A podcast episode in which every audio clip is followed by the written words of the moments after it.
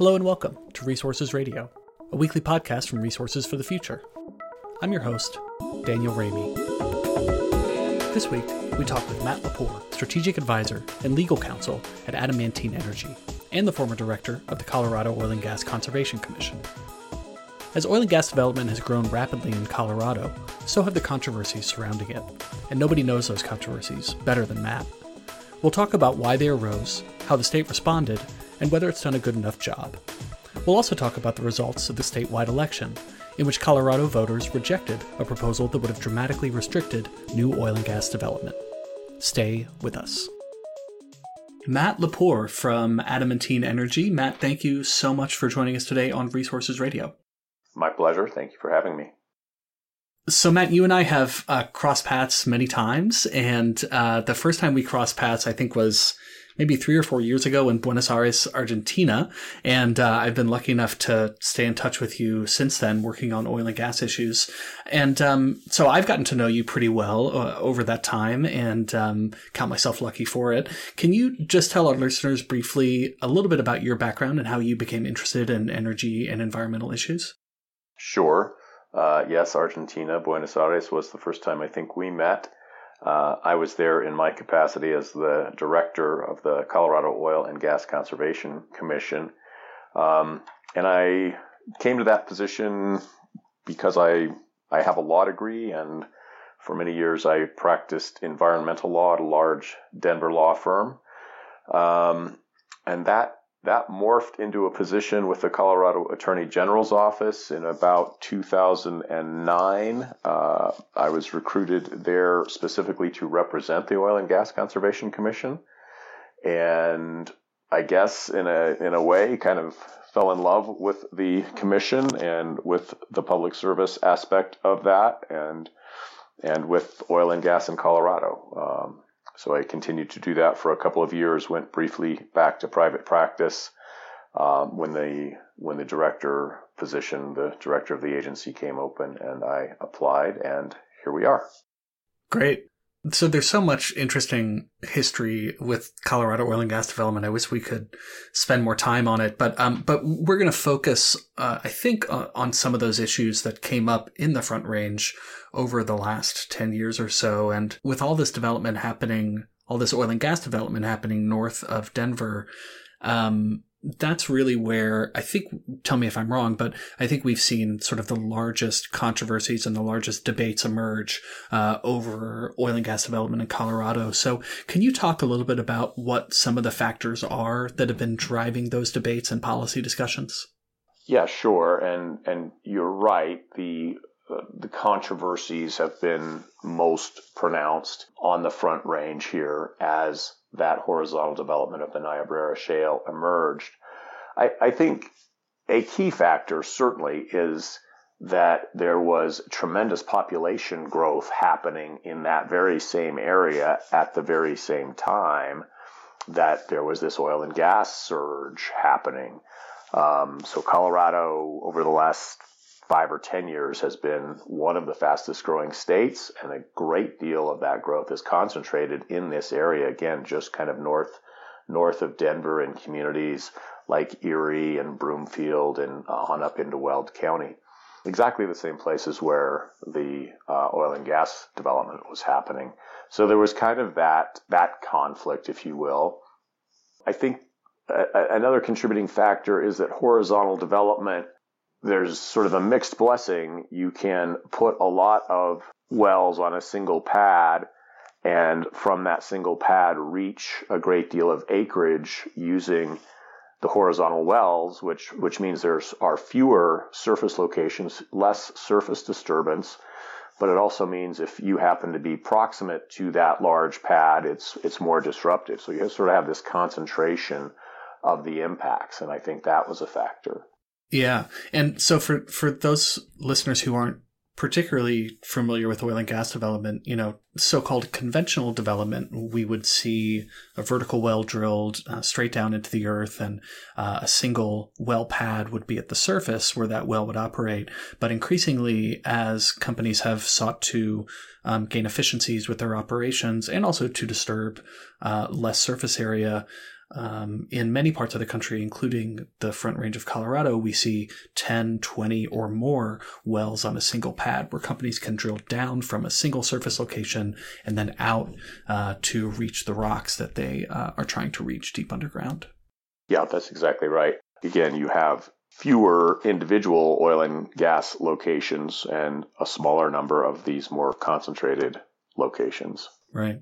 And when those concentrated locations appear close to population centers, um, then that's really where we've seen a lot of these conflicts emerge along yes. the Front Range. And so, um, what are some of the measures that um, you and the Colorado Oil and Gas Conservation Commission, when you were the director, what are some of the measures that the COGCC took, um, along with the Department of Public Health and Environment and the governor's office, to try to address some of these concerns? And there's a bunch bunch of things we could talk about. I know we won't be able to get to all of them, but can you highlight a couple for us?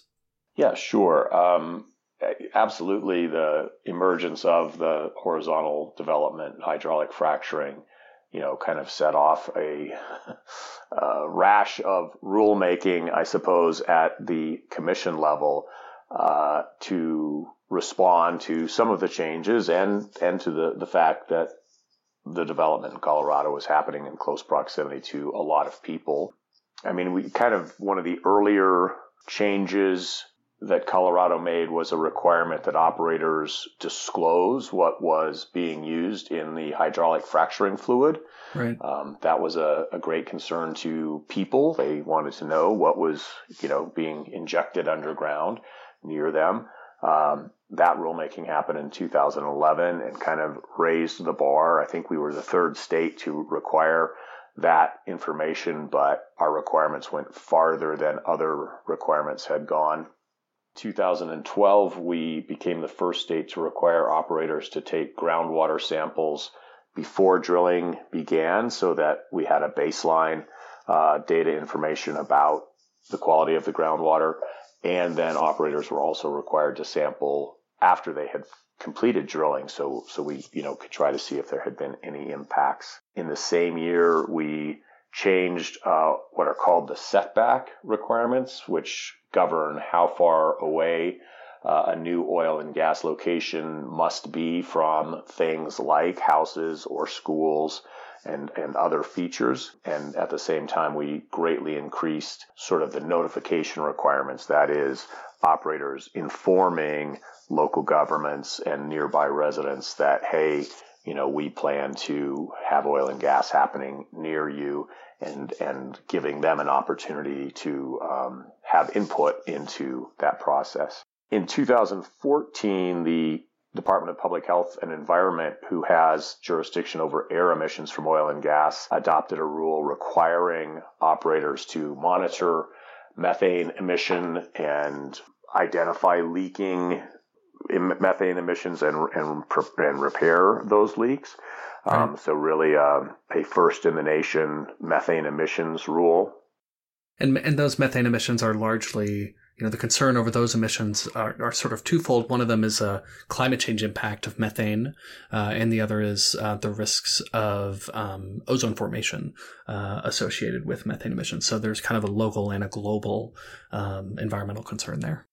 Yes, absolutely right. And I think um, I think another thing driving some of the controversy over the years has been climate change and the impact, of course, of fossil fuel uh, burning fossil fuels and sort of this conversation around natural gas being a cleaner fuel than coal, which is true sort of depending on management of those methane emissions and releases uh, during the production phases. So was a, an effort too to, to capture those emissions and therefore have the climate change benefit. Yeah. So, so Matt, you know, during all these rulemakings um, that that you helped lead and and and other efforts on behalf of these other uh, departments within the government, you know, you were really in the hot seat for a lot of these. You were a lot of public meetings where there's a lot of, you know, strong opinions being expressed and, um, and, and a lot of debate happening in a very vigorous manner. So with all of these rulemakings, the controversies around oil and gas development on the front range, some of them have sort of shifted or, or died away and, and some of them have increased, it seems, over the last several years with growing concerns about, you know, health impacts and proximity to, to oil and gas development. Maybe less concern about water contamination and, and things that were really on the front burner six or seven years ago. So, in, in your view, how successful have these efforts been, do you think, in addressing the concerns that the public has uh, about proximity to oil and gas development? Uh, it's a great question and, and one that's not necessarily easy to measure. I yeah. think um, I, I, think first you're correct that when I first started 2012, uh, as you kind of alluded to, there was a lot of concern about groundwater impacts, um, and I think through a combination of rulemaking and um, communication about uh, how fracking occurs and how construction of wells occurs, you know, we, we hear less of that and we have strong kind of spill reporting rules and spills do happen, but we have good rules around that. There is continuing concern about air emissions, and I think that that is a function to some extent of uncertain science. Um, uncertain science, you know, I think is just part of the equation here. Uh, there's ongoing research, and we'll have better data, and you know, you can make better regulatory decisions when you have better data. But that is a concern. I think COGCC was very successful in increasing sort of transparency uh, about what the agency does and what operators are doing and how it gets done, as well as increasing accessibility for the public. I, I think even 10 years ago, this just wasn't in the public mind, and now it's very much in their mind, and there's a greatly increased demand for the public to participate and to be able to access data and so forth. And I think the COGCC was was pretty successful, has been pretty successful in creating that. Yeah. Um, the other area that remains probably front burner at this point in time is the extent to which local governments get to regulate or get a say so, in particular in where oil and gas facilities are located. Historically, most of that happened at the state level. Mm-hmm. And I, I think the citizens, for maybe a couple of different reasons, feel like you know that should be more of a local decision, and and, and some local governments feel that it should be more of a local decision. So so that is probably the, the focal point of the debate at this point in time. Yeah, and so that question of proximity uh, of oil and gas wells and, and control over where oil and gas wells can be sited. That's related to this recent uh, ballot measure that was on the ballot a couple months ago in Colorado. Um, that's called Proposition 112, and it's one of the main reasons I wanted to to talk to you today is to to get your take on the results of that. Um, ballot measure. Uh, so Prop 112, for for those that that are familiar with it, it would have increased the setback distance from new oil and gas development to 2,500 feet from a variety of locations, including uh, homes, schools, uh, but also uh, small waterways, including creeks and creek beds. So it would have put major constraints on the industry going forward. Um, you know, there are different estimates out there, but I, I think they all agree that at least 50% or more of private lands would essentially be off limits to new oil and gas development if that ballot measure had passed. So as it turned out, um, uh, the measure did not pass, which means setbacks were not increased. Uh, the vote was 56% to 44% statewide. And um, so, what lessons did you take from the result of that election, and, and how does it inform policymaking and public opinion going forward? Well, first, I think it tells us that the electorate to a certain extent, you know, was able to sort through and understand that that Proposition 112 went too far for the reasons you described, and it really was the other features, uh, not houses and schools so much as the other features that had been included in 112, like irrigation ditches and intermittent streams, that would have resulted in so much uh, acreage being off limits to development. And of course, there's kind of a policy question in there about, you know, whether a 2,500 foot setback is appropriate for a school and equally so for an irrigation ditch. And, you know, I sort of think the answer to that is, is no. Um, and the, one of the reasons ballot measures are a kind of a clumsy tool for this kind of, uh, policy decision. But there are other interesting things to, to think about and talk about with respect to the outcome. You know, one of which the percentage spread there is, is notable, as you said, Daniel. At the same time, more than a million voters voted for the setback, and the the proponents of the setback operated on, on a shoestring budget. Right. It's just worth pointing out. Maybe you were uh, you're getting to this, but the, the industry did put uh, substantial resources uh, into defeating it. I, I don't know the exact number, but I think it was in the tens of millions of, of dollars. Correct? Yeah. No, that's exactly right. Um, I, I, don't know the exact number either, but more than 30 million and perhaps mm-hmm. close to 40 million. And so, I mean, you could you could look at it. One way to look at it is, you know, the proponents needed to spend about 70 cents per vote, while the oil and gas industry spent something like $400 per vote, you know, to get a no vote. Wow, um, interesting. And you know that there's that's not perfectly the right way to look at it for a lot of reasons, but um, it, you know, industry spent a lot of money to defeat the measure. The other very interesting thing about the outcome was that most of the communities in which there is substantial oil and gas development today voted against the proposition. So Weld County, for example, which by far has the highest number uh, of, of production, the highest output of oil, as well as the most wells and well starts, and all of those statistics voted overwhelmingly against 112, as did Garfield County, which is the second highest producing county, and so forth. The counties that voted strongly in favor, Boulder County, where there's some but not much oil and gas development. Denver County voted in favor of it. And then lots of counties that have ski resorts. so, yeah, I don't know that there's a one to one correlation there, uh, but it was, it was interesting. So, big takeaway is uh, there's still concern among the population about proximity of this large scale industrial development to homes and schools and population centers. Right. And that concern is, you know, continuing to play out at the policy level, right? So just a couple weeks ago, I think the COGCC adjusted the way that it measures setbacks between new oil and gas wells in schools, which has been a, you know, particular area of concern in, in some parts of the front range. So can, can you just briefly touch on what that change was that the COGCC made and um, why it's important? And then, you know, in, in your opinion, was it an appropriate change? Sure. Um, so, so fundamentally, um, I, I, guess maybe three years ago, uh, citizen groups started saying, "Listen, Colorado, you have a 1,000 foot setback from schools, you know, which was which is pretty good. That was a rule that was put in place in 2013." And, and actually, no operator had ever asked for an oil and gas location closer than a thousand feet from a school after that rule was put in. But the concern was that that measurement happened from the school building itself and not say the playground or the sports field or you know right. maybe the the uh, the outbuilding.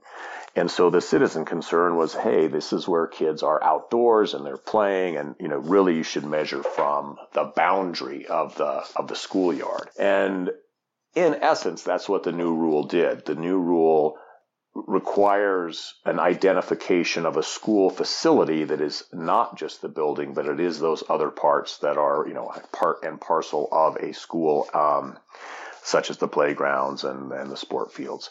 So the measurement now is taken from that outer boundary, if you will. Um, and that's that's really the essence of the rule. Um, there's some you know notice requirements and so forth, so that the school board has an opportunity to say, wait a second, you know, you should measure it from over here, or even wait a second, we have a school planned in the future. I think it goes out three years, so if there's a school to be built within the next three years, it, it's kind of captured by the rule. Mm-hmm. I think it was a very appropriate rule. I think it was overdue. I think industry was a little bit stingy about engaging in the conversation earlier. And the new General Assembly session just started here in Colorado. Um, it will be interesting to see whether they look at the rule and find it sufficient or whether they want to do something differently legislatively. But I think the rule that emerged was the result of the, the rule actually proposed by a citizen advocacy group here in Colorado. Uh, the um, the agency supported that rule. Uh, the proposal was made while I was still the director. We supported the rule. We went to industry and said, "Listen, you know, we need to do something here. You need to get on board." And uh, eventually, the industry was um, supportive of the rule that was passed. Right. So that's so interesting, Matt. You you just mentioned the uh, new composition of the legislature in Colorado, and there's also a new governor, Jared Polis, who's been outspoken on oil and gas issues in the past.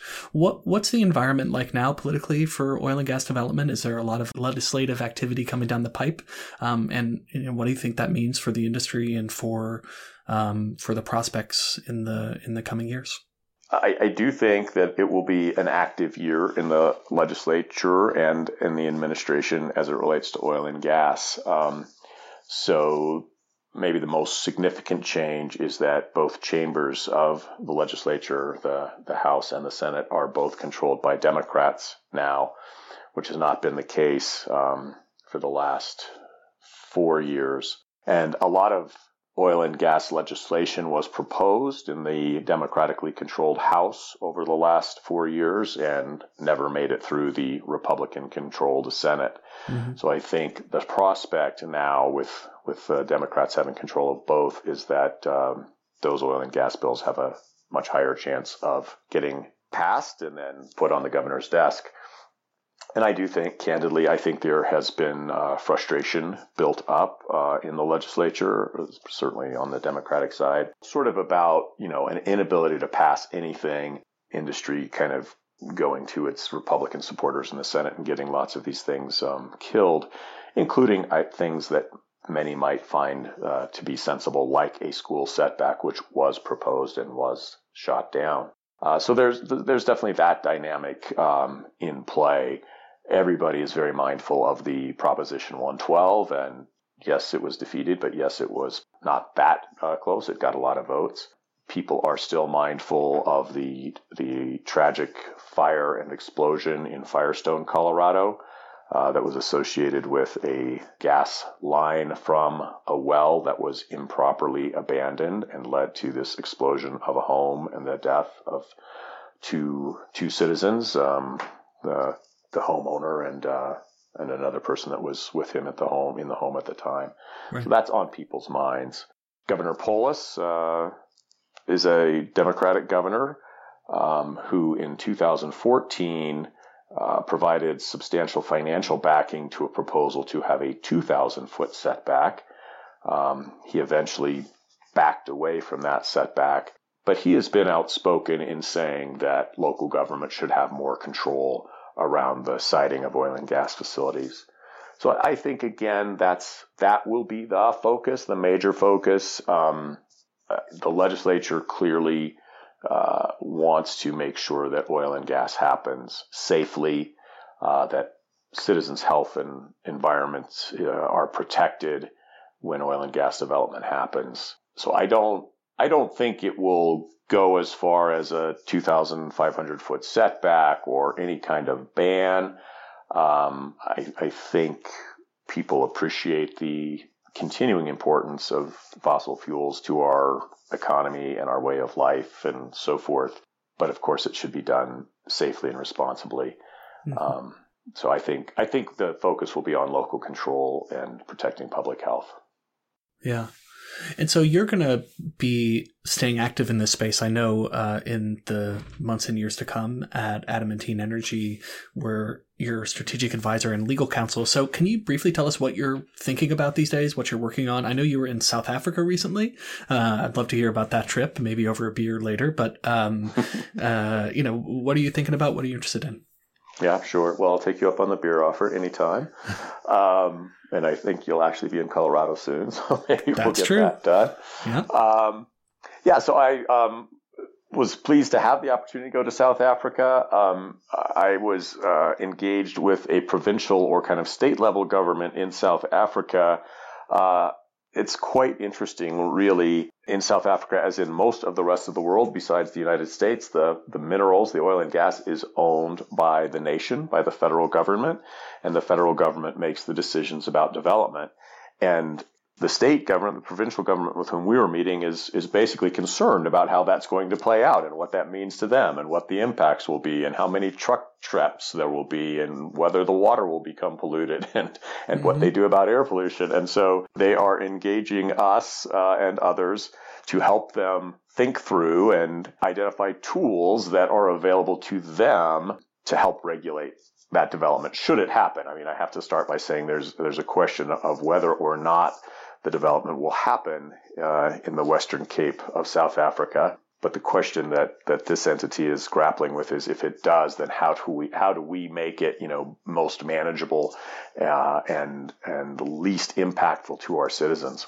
So very much a parallel universe, I guess, is what I'm trying to say, mm-hmm. uh, happening halfway around the world. Um, and you know, I am very pleased to be able to be kind of part of that conversation with them. Yeah. Well, Matt, thank you so much for for telling us about all all the stuff you're working on and your views on you know oil and gas in Colorado over the last several years. It's really fascinating, and um, I'm looking forward to seeing you soon in Colorado and asking you many more questions over drinks uh, about all this stuff. But um, but as we close out, uh, I'd love to ask you the same question that we ask all of our guests, which is what's at the top of your reading stack. So what's something that you've read or seen or maybe listened to over the last uh, few weeks and months that that you think our audience would really appreciate?